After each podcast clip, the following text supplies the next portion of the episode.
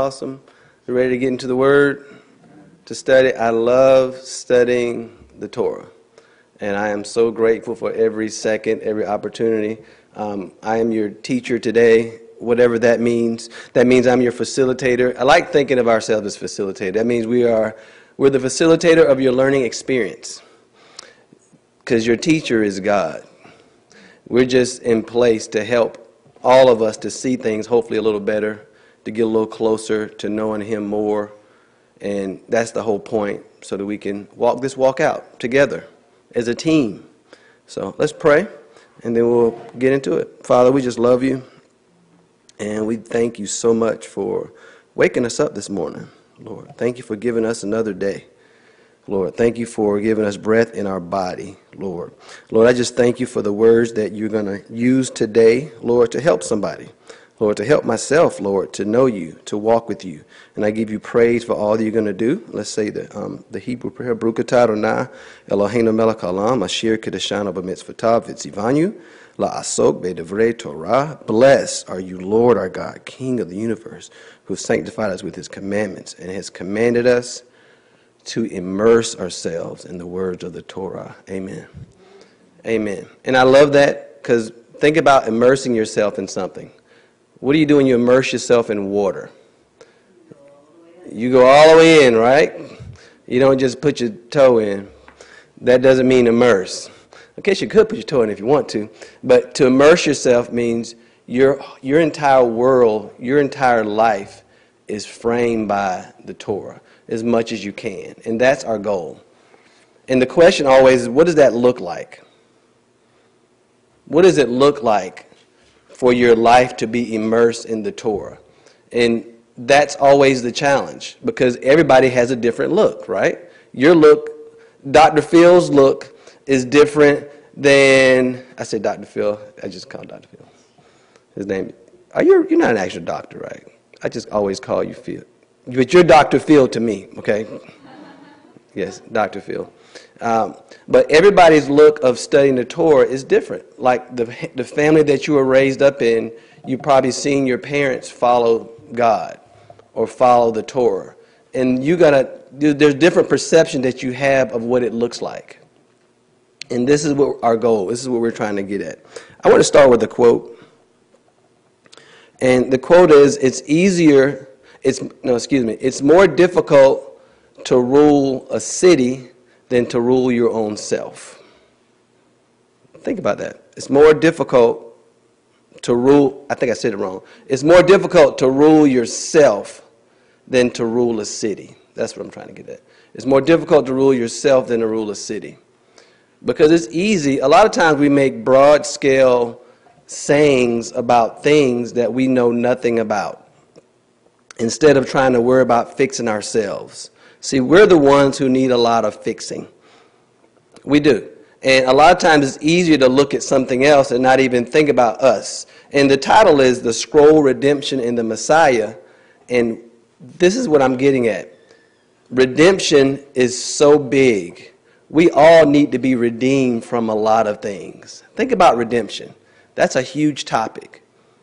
It's what do you need to be redeemed from? And it's not just spiritually. I don't want to just say spiritually. We need to be redeemed from a lot of stinking thinking.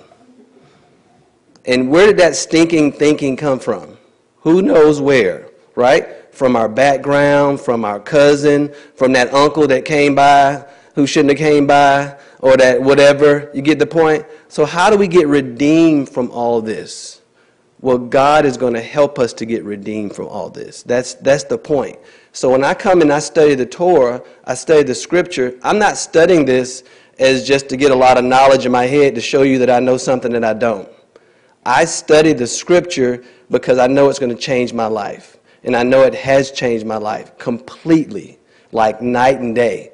And I want, so when you come in here to Congregation Beth Adonai, or anytime you get in front of somebody that's teaching here, our job is to challenge you to change. That's it. That's simple. That's what redemption is. It's about changing from one step to the next. And we're going to get a little more in, in depth with that. I got here, it says, Where are we? Where are we? He said, We're, we're at Congregation Beth Adonai. Today is the, uh, the 4th of Adar, the year 5780. And this week, Torah portion is, what's this week's Torah portion? Taruma, Taruma, which is heave offerings. And we're not going to talk a lot about that today, but it's just, I like to talk about where we are. Um, and I want to review quickly this, um, the Shemot names, that's the book of Exodus, and that's Israel. See, God is loving on Israel, and you can see a process. And the process that we see how God is loving on Israel is how God loves on us. And it's the same process. I am a, I am a constructivist at heart. You know the constructivist is? As we reflect on our experiences, we construct our own understanding of the world. Think about that. So as you reflect on things, you everybody does, whether we agree with it or not, you're a constructivist. Okay, you are a constructivist. It's just the way it is. Because we're reflecting on things and we're adding to our understanding of the world. We're, we're adding to our understanding of who God is. And that's what God did with Israel. God showed Israel one step at a time who he was. He was also showing the world. How did he show the world, at least we know in the beginning of the book of Exodus, who he was? He showed the world through all those, at least one way was through the plagues. He was establishing that he is God. Any questions? And if you go into a study of each one of the plagues, they corresponded to a lot of those Egyptian gods. The god of the Nile and the god of this that they had. God was establishing himself, saying, Look, I am the God that you need to follow. So it wasn't just for Israel, it was an education for the whole world. He was going to just use Israel as a, as a seed to show everybody who he was. And that's so huge. We're doing the same thing today. That's the whole point. So going back to where we are, um, Shemot is names. Vaira, which was I appeared. Bo was go or come. Beshalach, which is when he sent. Yithro was Jethro. And Mishpatim was the one from last week, which was judgments or rulings. And I wanted to start at Deuteronomy 29, verse 28. It says, The secret things belong to Adonai our God, but the things revealed belong to us and to our children forever, in order to do all words of this Torah. Let me read that again. The secret things belong to Adonai our God, but the things revealed belong to us and to our children, in order to do all the words of this Torah. See, that's the whole point. Today we're going to be talking about something that's in the book of Revelations. We're going to be talking about the scroll. What is this scroll? We'll see, hopefully. I don't want to talk about it yet.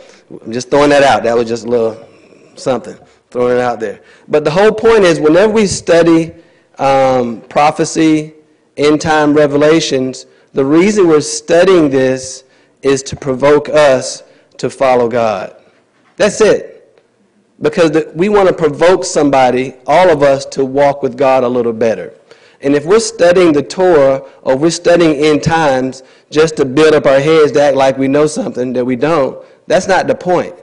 God is, God is doing everything He can to challenge us to follow Him. That's it. And let me read that scripture again because I just love it so much. The secret things belong to Adonai our God, but the things revealed belong to us and to our children forever. In order to do all the, the last part is the least the important part, at least at the moment. In order to do all the words of this Torah. In order to do all the words of this Torah. That's the whole point. God wants us to follow his Torah. And as we follow the Torah, we're, we're making our lives line up with him. Romans 14 11 says, It is written, As surely as I live, says the Lord, every knee will bow, and every tongue will acknowledge that I am God. See, when you study the end times, we need to understand that. At the end, everybody's going to acknowledge. All will acknowledge. There are many who say, you know what, I don't believe in God. That's fine. That's, that's your prerogative. I don't understand that at all for one second. I do understand this. I think the challenge is, at least for some, at least if they're intellectually honest, it's hard to say that I don't believe that there is a God. I don't know if you heard the book. Um, it, it takes a lot of faith to be an atheist. Anybody seen that book? It takes a lot of, it does, it takes a lot of faith to believe and be an atheist. You gotta have a, you gotta, you, all this around me, I live for like, live for like five minutes and know all the crazy stuff that goes on. And you got to know that there's a God. So I think the big, the, the bigger question is not that if we, if there's a God, is what does God want me to do? I think that's the bigger question. What does God want me to do on this earth? Okay, I believe in God. So what does that mean? Do I just do whatever I want to do? Do I just live any old kind of way? Well, obviously not, because we're here at Congregation Beth Adonai. Well, I think that's the challenge that we are to challenge others with, is to tell people this is how you are to live for God. And people, and at least I talk to a lot of teens. I, I teach in high school, for those of you didn't know that. Um, I've never said, my name is Terry Farrell. I just started talking to y'all like y'all knew who I was, okay? Uh, my name is Terry Farrell, and I've been here teaching the 10 a.m. class for at least a year and a half, probably two years, maybe more than that. But I absolutely love teaching, just to, so y'all can know who I am. And I think it's great to, to just pause and have the opportunity to study from him. And I think when anybody's teaching, when anybody's teaching you, it's not that they're teaching you. It's they're helping you guide and follow God as much as they can. Because because guess what? The only real teacher is God. I think we talk, and that, that's it. Sometimes we think we know all that, and we, we, we think it, but we just don't. I'm reading that scripture. Isaiah 45, 23. By myself I have sworn, truth has gone out from my mouth, a word that will not be revoked. Every knee will bow before me, and every tongue will confess allegiance. Amen. What do we need to be redeemed from? And this goes back to the title. I think we talked about this a little earlier. We need to be redeemed from stinking thinking because a lot of us have a lot of stinking thinking. And sometimes we have stinking thinking that we don't even know we have. Matter of fact, I, I, I, most of the time it's that way. We don't even understand how way off we are because we're the ones who are way off. So you don't even realize you're that far off. And Philippians 2 5 says, Have this mind among yourselves, which is yours in Christ Jesus.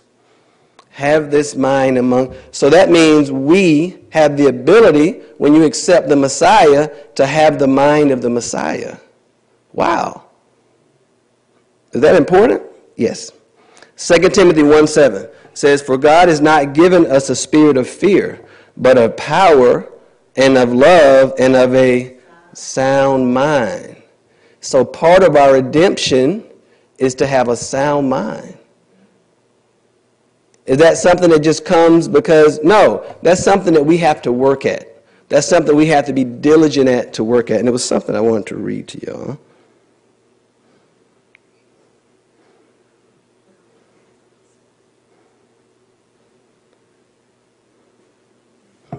Okay, this is a quote and the quote's by Daniel J. Boorstin. And the quote is The greatest obstacle to discovery is not ignorance, it is the illusion of knowledge. Let me read that again. The greatest obstacle to discovery is not ignorance, it is the illusion to knowledge. Because, see, sometimes, and I, I find this a lot in school, sometimes it's hard to teach somebody who think you already know something. Right? Y'all know what I'm talking about. Because it's like you're talking to a wall. You could talk and say whatever you want to say in it, but if people aren't um, humble enough to receive it, honestly, it's better to stop talking. You might as well just pray for them and walk away. Right? Because maybe you're not the one that's going to speak that word to them. Maybe you just need to pray for them, and that's okay. And that, that's fine. And that's why, and I do this with I do this with my students and y'all are my students because I'm standing here and I love this. Anyway, I like to establish this. Whenever you come to learn, you have to promise me, we have to make an oath here, okay? You have to promise me that you're going to show up. Is everybody going to show up here today? You're here. You, you, it's no way, it's too late now. You can't leave. You've showed up. You, you have to promise me that you're paying attention. Are you promise me that? Yes. You promise me. Okay, the next one is, this was the hard one. You got to promise me that you're going to tell the truth. And, and think about it, and not just tell the truth to me, but tell the truth to you. Do we lie to ourselves sometimes? Yeah, we do. We lie to ourselves, hopefully not all the time, but we lie to ourselves. We do. And I did have a question. question, yes, I like questions. I love questions. Right. Just not- trying to back up a little bit. No. I know The scripture, sound mind, but what does that look like? What does a sound line, mind look like? Yes, Yes. you know what? We're going to, that's actually next. At least one part of it. I think, honestly, I think it's a difficult question to say what is a sound mind. For me to say, okay, it's blah, blah, blah. I think there's many aspects of a sound mind. And we're going to talk about something called a growth mindset versus a fixed mindset. That's just one aspect of a sound mind. And I think that's something we have to challenge ourselves to get to. You know. But thank you. Thank you very much. See, we planned that. That was perfect. We didn't plan that. I'm just joking. All right. Okay, all right. So our intentions were what? Show up, pay attention, and tell the truth. We got to tell the truth. Telling the truth just means be honest about what you're learning. Be honest about who you are with God. And I believe if you're honest about who you are with God, God can move you to another place. Um, I am in the process, and I am enjoying every second of this. Okay, I'm making myself enjoy it, okay? Um, I am I'm rebuilding our shower because our shower, we had a problem with it. So I have to gut the entire shower from everything. Like, so I have to build the base of the shower. I have to do the drain. Yes, pray for me, please, okay? Pray for me. But my point is, this is going to the part of telling the truth. See, if you don't tell the truth, that's your foundation. And if I don't build my shower correctly, guess what's going to happen? I'm going to have a lot of trouble. It's going to leak. And I'm going to want to say some words that I shouldn't be saying.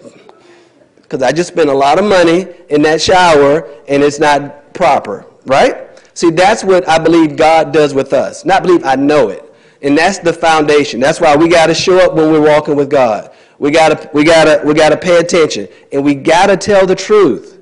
Because if you're not telling the truth, you're to keep that mask on.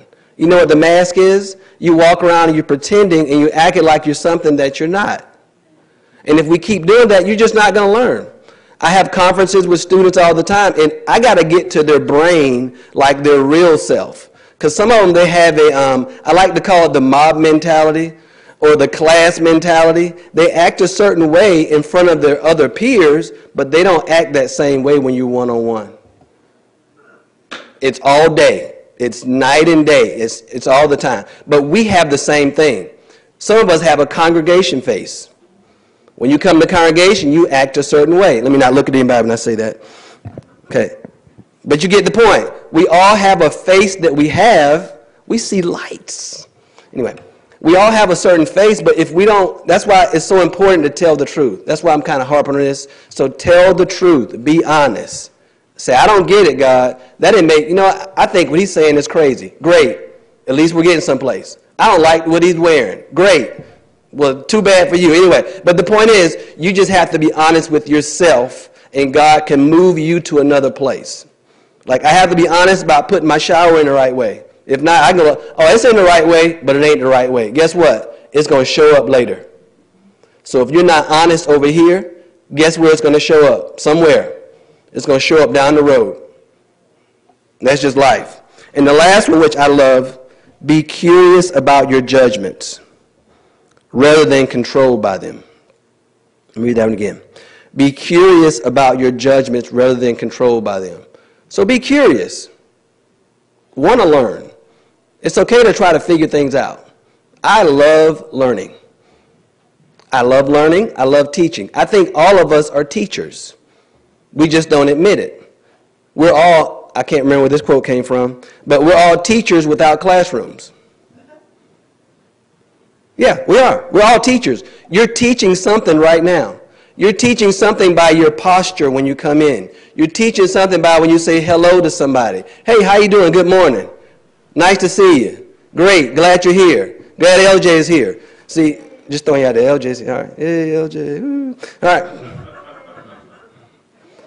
But see, we're teaching something all the time in everything that we do. And see, that's what the Torah should do for us. That's why this whole idea of redemption is not just, and I hate to say just and salvation in the same sentence, but it's more than just salvation.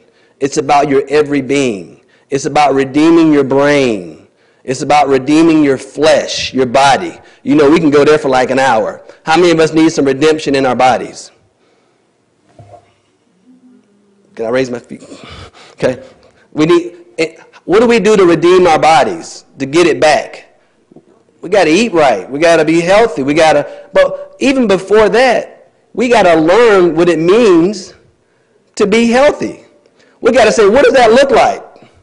What does a healthy body look like? What does it mean to eat right? So that means you need to do our due diligence to study that. You need to watch some, nowadays it's easy, I say easier, because all you do is type it in YouTube or Google and watch somebody talk about it. 10 steps to a better life with your health. Five steps to this or whatever.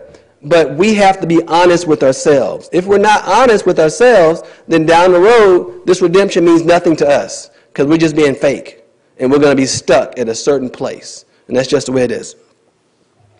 All right? So let's get to. How would you know that your thinking is off? Deception wouldn't be so deceiving if it wasn't so deceptive. I get tongue twister. God reveals himself to us at the capacity that we can handle it. We have to set the stage to receive from him. You got to set the stage. And that's all we're doing. Our life is really consistent with just doing that. You're always setting the stage. You're doing this, okay, go back and reset the stage. Okay, go back and reset it a little more and allow God to, to keep talking us through and walking us. Um, y'all seen the show? Um, it's called 60 Days. Y'all seen the show? Okay, anyway, the show. What's wrong? I mean, I'm just joking. All right, 60 Days. It's a show. Um, they put these guys and ladies in a prison in a jail. And, and they're supposed to be there to inform the um, police officers on things that are going on in jail. That's what they're supposed to be there for.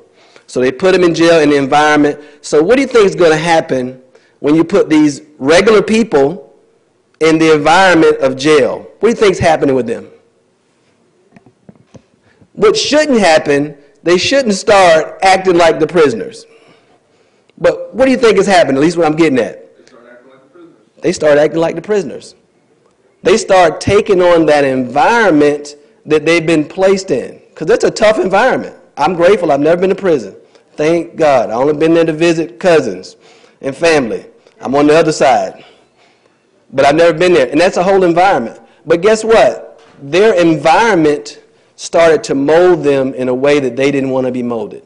And they had little symbols and signals to let the people know, like, okay, get me out of here.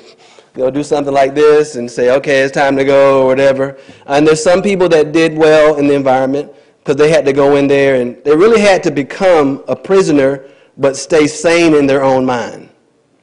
But that's what a lot of us do in our faith. Yeah, I'm going there.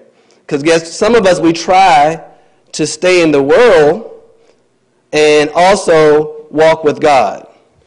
You can't do that. You can't serve two masters. And that's a problem.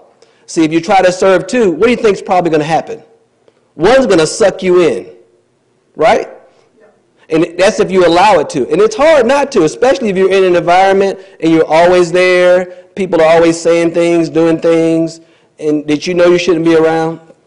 Another good example of that is My 600 Pound Life. Y'all heard that show?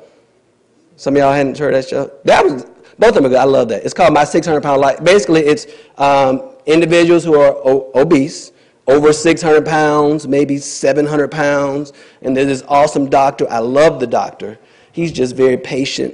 He's calm, and he goes in and say, "Look, if you don't do A, B, and C, this is not going to happen." He's trying to get them to lose weight. But if you watch the show, a lot of them they're lying to themselves over and over. In their brain, they really don't get it. They don't understand. Some of y'all just think, some of us think, you know what, just stop eating so much and you'll lose weight. Do you think it's that simple? No, it's not that simple. It's actually a disease. It's a disease. If you study it, the more obese you are, the harder it is for you to lose weight. Because actually, you want to eat more.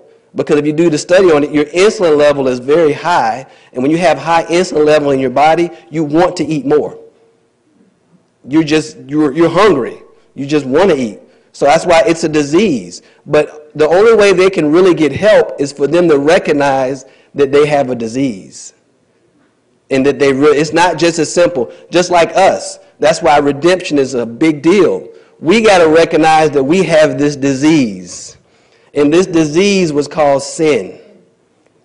And this sin thing, we have to recognize and call it out. So when we see things that we know are not right in our lives, you got to call that thing out and say, okay, I see that this isn't right. I need to work at this to be better, and I'm going to keep doing this until I get better. And if I see something that pops out, that's why we start off with you got to be honest. Because if you're not honest, you're just you're lying to yourself, and you're going to stay in that same place forever. And guess who? And God can't even help you because you're a free moral agent. You have to open up yourself to Him. I still remember when I was in Tennessee, I was on the side of my house painting. I remember, and like it was yesterday. Um, and God, I wasn't being very super spiritual or anything. I was literally painting the house. And God says, if you, He told me, He said, if you reveal it to me, I can heal it. That simple. But that was a big deal to me in my life at that time because He needed for me to open up and say, you know what? You need to change this thing in your life. But I had to open up to God and tell Him first and then acknowledge. It's kind of like, y'all, I don't know if anybody here ever has to go. My, my cousin, he goes to um, these Alcoholic Anonymous meetings. You heard of those? And you know what? You know what's the first thing, the big deal that they have you do when you go to any of those meetings? What? Admit that you got a problem. Confess it. So maybe this is a confessional session right now. Okay, we're all confessing. Yes, I have issue A, issue B. Do all of us have many different issues? Yes, yes, and we, we wouldn't even try to tackle that because it's impossible. That's, that's a God issue. That's what He does. Like I said, that's why when we say I'm your teacher, I'm not your teacher. I'm just here to help facilitate your thinking in that direction. God is your teacher. God is speaking to you right now on things that you need to deal with. Not me. I'm just standing here speaking. Confirming. Yes, I like confirming. Yes. Yes, absolutely. Because sometimes we need those confirmations on that walk. We need somebody to say, yeah, you're going in the right direction. Keep going. Come on, let's go. Keep going. Yes, we need confirmation. All right. There's something else I want to read. Okay, let's actually get to the PowerPoint. Okay, Matthew 24 36. It says, But of that day and hour no one knows, not even the angels of heaven, nor the Son, except the Father alone. See, we're going to be talking about some end time stuff here.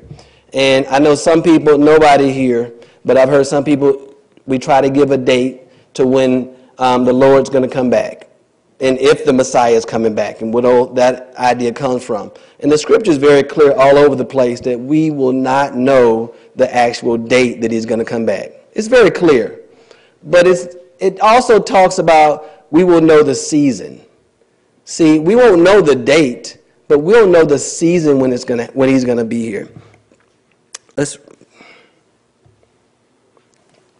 Matthew 24, 32 says, Now, now learn the parable from the fig tree. When its branch becomes tender and puts forth leaves, you know that summer is near. See, we start seeing signs, I like to call them signs of the times. When you start seeing signs that the Messiah is going to come, you don't know the date, but you know things are getting a lot closer. He also describes it like birth, pl- birth pains of a woman. You, know, you may not know the date that the woman is going to give birth, but I bet you know when it's getting closer. Yes, you know when it's getting closer. When obviously when the contractions are coming, you know it's getting closer. You don't know the date. When she starts to get a little larger, you get the point. The baby's coming. It's getting a little closer. I was trying to be nice about that. All right. Anyway, but you get the point. That's how you're going to know that things are getting closer. And I believe God has put us in a position. Why would God not tell his children and, lo- and allow his children to know when he's going to come? He is. And I believe that's what we're going to read in the scripture. That's my goal here. I want to show you what that looks like in the scripture. And these are, I got this from, uh, y'all heard of uh, Rabbi Greg Hirschberg in uh, Macon? Anybody heard of Hirschberg? No, anyway, all right. He's a rabbi in Macon. But I got these three from him. It's very simple, but whenever you study end time, just keep it simple. Be watchful, be ready, and do something. That's it. Be watchful, be ready. See, be watchful just means be watchful. Just pay attention to your surroundings. We should always pay attention to our surroundings, what's going on, so you're ready. And be ready. How are we ready? We're studying the Torah, we're studying the Word. We're making sure we understand what God wants us to do. And do something. Do something means if you're a believer, be a believer. What do believers do? We tell people about the Lord. We serve in the ministry. Maybe we're not serving. Maybe we're not, and we don't, I'd say have to serve at a congregation, but we need to be doing something for God. If we're just sitting back, coming to congregation just to fill up our heads with knowledge like we all that, and that's nothing. That's, that's where we're supposed to start. That's like the base. After that, we should be doing something. We should be serving. We should be walking with God. We should be teaching somebody something. I don't know what it is. We need to be cleaning the bathrooms. Our bathrooms need cleaning around here. You know what I'm saying? But we need to be doing something for the Lord. It's not just coming here and just fill up myself. That's not what it's all about. Rabbi didn't tell me to say that. Anyway. We know so much more than the disciples. And I say that because the disciples didn't have the New Testament. Think about that. The disciples, no, they did not have the New Testament because they were living the New Testament. So we know so much more. I say that we know so much more, we have the availability to know so much more. I think that would be a better way to phrase it. Because we have Torah, we have so much history behind what God has done so, son, done so far that it's no excuse for us to just dive in and just study and learn. And what that's supposed to do is provoke us to follow Him more. That was the scripture we read earlier. That's the, that's the whole point, It's to provoke us to follow Him. We should not be afraid to dive in and learn about the end times. Some people are terrified to learn about the book of Revelation. We're going to read. We're going to read Revelation chapter 5 and chapter 6. And my mission, at least for the next few years, I've been studying the book of Revelations for years, but I really want to take it apart and I want to study it more in a Hebrew perspective. Because when I started learning it first, it was, it was really from a Christian perspective which really is almost the same, but it's different. I want to know the Jewishness of the book of Revelations. And it's so embedded. It's amazing when you start. We're only going to do one small aspect of it today. We're just going to look at the scroll. But it's so embedded in Jewishness that it's amazing. So, anyway, so don't be afraid to study the end time revelation because of what somebody, what you heard somebody else say. It means nothing. God wants to reveal things to us through his scripture. The scripture is not just a, um, a guidebook for life. It's not. It's a book of prophecy. It's a book of prophecy to tell us about what's going to happen. Because God wants to warn us. He look, hey, watch out for this. In the scripture in the book of Revelation, it also talks about in the end, the very elect will be deceived. So that means many of us sitting right here, if we're that close, if we, if I say many, and we have 10 people in the room, how many would you describe as many? Nine? Eight? At least seven, right? So think about that. Seven out of 10 people, that was just our estimate, are going to be deceived.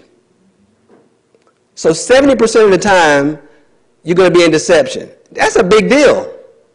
So that means I need to make sure I study the word so I'm not deceived. I don't want to be the one, even though, of course, we're all going to say, I'm not going to be deceived. That's not me. Well, the scripture is telling you that some of us are lying. At least 70% of us are lying. Because some of us are going to be deceived. That's why it's so important to study the Torah. We're not just reading this for a guidebook for life just to help us get dated. It's a book of prophecy. It's a book to tell us what's going to happen next. And we need to do our due diligence to figure that out. Amen.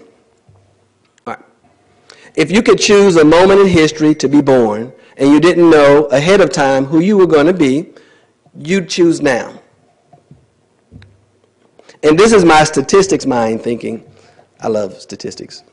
Um, but because the world has never been less violent, healthier, better educated, more tolerant, with more opportunity for more people and more connected than it is today. Do you believe that?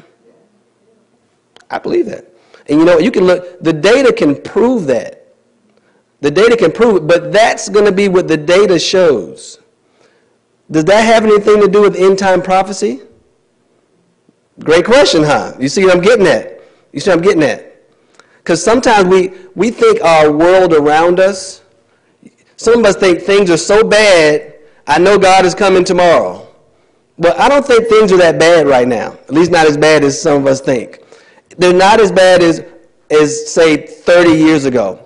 30 years ago, let's see, what is this? 2000 and I want to go back even further than that. I want to go back to like the 60s and 70s. Some of y'all were around during the 60s and 70s. Okay? Okay, I won't have any hands raised. All right. Some of y'all remember those moments 60s, 70s. Some of y'all remember in America how bad the racism was. Okay? A completely different world now. Okay? Some of us, because of the things that were going on in the world at that time, we said, you know what? This is why God is coming back. You see what I'm getting at? It's like we look at the things around it, and we need to discern that, but we need to really discern it from the scripture. Focus on the scripture, because some of us, so many of us, so things are so bad that we want to project this is why this is happening to us. The scripture says, "In the world we will, um, in this world you will always have tribulation, but be of good cheer, for I have overcome the world." It says you will always, what does always mean? Always means, means always. That means today you'll always have things that are going on in your life like that. But that's not, that's not how we discern the scripture. The scripture needs to speak for itself. See, that's why we got to study the prophets, because the prophets are telling us something on how we need to live. All right, I'm trying to build a case. We have a fact based worldview, we can see the world is not as bad as it seems, and we can see what we, we have to do to keep it making, making it better. That's good. That's not what I'm getting at. All right, end times 101. I think this is the basics of end times. And this has already happened. Think if you were living in 1910. Okay? This didn't happen. This is end times 101. Israel had to be restored as a nation. In 1910, was Israel restored as a nation? No. No. So if you're living during that time, looking at your surroundings, you don't see Israel, you don't see this in biblical prophecy at all. We see it now. We see it kind of in hindsight. When hindsight, you mean like, oh yeah, I knew that was going to happen. They didn't know it was going to happen in 1910. They didn't know it was going to happen in 1930. They didn't know it was going to happen probably in 1945. But when it happened, people who are studying end time prophecy, they're going, whoa, do you see what just happened? Israel became a nation. That is a miracle. See, that's how we got to see these things. We need to, we don't want to see it just from where we live. Y'all see what I'm getting at? We have to see it from what the scripture is saying, period. See, that was a miracle because we didn't know it was going to happen. But I'm grateful that it happened. And number, I got two number ones. What's wrong with me? Don't answer that. Anyway. That was 1 and 1B. Okay, I can count. All right, so this, the second one says the Jews had to be regathered as a people. So not only did Israel had to become a nation, according to the scripture that said that, the Jews had to be regathered as a people. Is that hap- That's still happening now. There are Jews that are going back. That is a miracle. And I think this, I, I use these two because these two, most people don't argue with. I'm just trying to be, but I want to go from the scripture. And we see it because it's in, we know it happened, duh. But that's why it's so important for us to study the end times on what the scripture specifically says. Don't go off of what's going on around you. Because if you do that, you may miss what God is trying to say altogether. We got to know what He's saying, period. All right, next question. What is the scroll? I love this. We're going to read Revelation chapter 5. So if you have your Bible, go to Revelation chapter 5.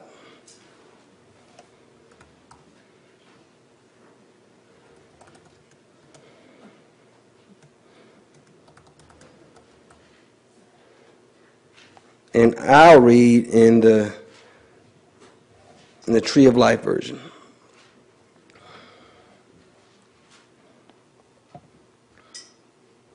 All right. It says, And I saw on the right hand of the one seated upon the throne a scroll written on both the front and the back.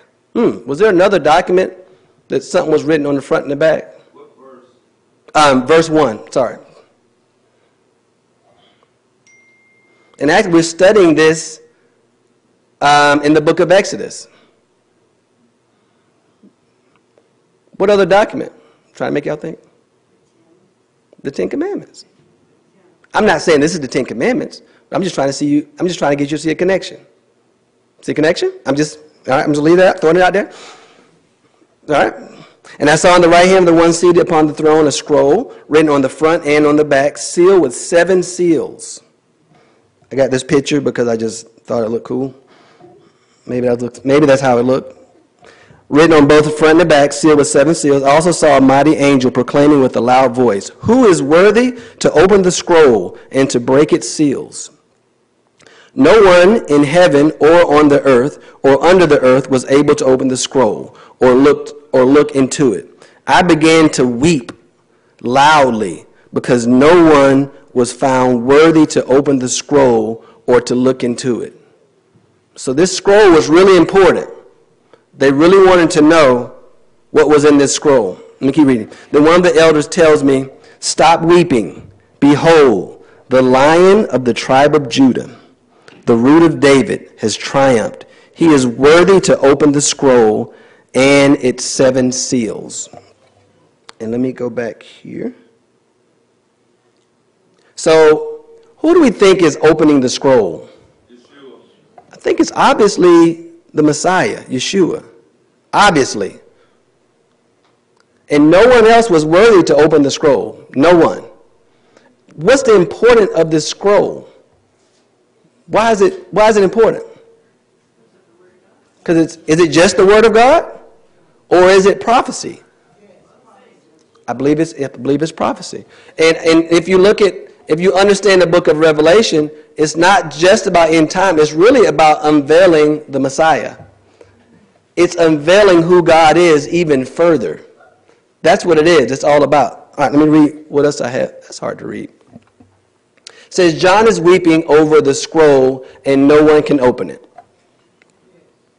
And the 24 elders are in praise when the Lamb is found to open the scroll. That was actually, I think, did we read that here? Let me keep reading. We probably didn't get to that yet. We're on verse 6 now. And in the midst of the throne and the four living creatures, and in the midst of the elders, I saw a lamb standing as having been slain, having seven horns and seven eyes, which are the seven spirits of God, sent out into all the earth. He came and took the scroll from the right hand of the one seated on the throne. When he had taken the scroll, the four living creatures and the 24 elders fell down before the Lamb, each holding a harp and a golden bowls of, full of incense, which are the prayers of the Kedoshim, the saints. And they are singing a new song, saying, You are worthy to take the scroll and to open its seals. For you were slain, and for your blood you redeemed us for God. Those, there's that word redeemed that we're going to go back to. You redeemed us for God. Those from every tribe and every tongue, and people and nation. That's every tribe and every tongue. That means all of us. You have made them for our God and kingdom, a kingdom of Kohanim, and they shall reign upon the earth. He made us a kingdom of priests and kings. Anybody know where else we, we hear that scripture? I have it somewhere. I want to read 1 Peter 2 9. And then we'll get back to that. I knew I wasn't going to.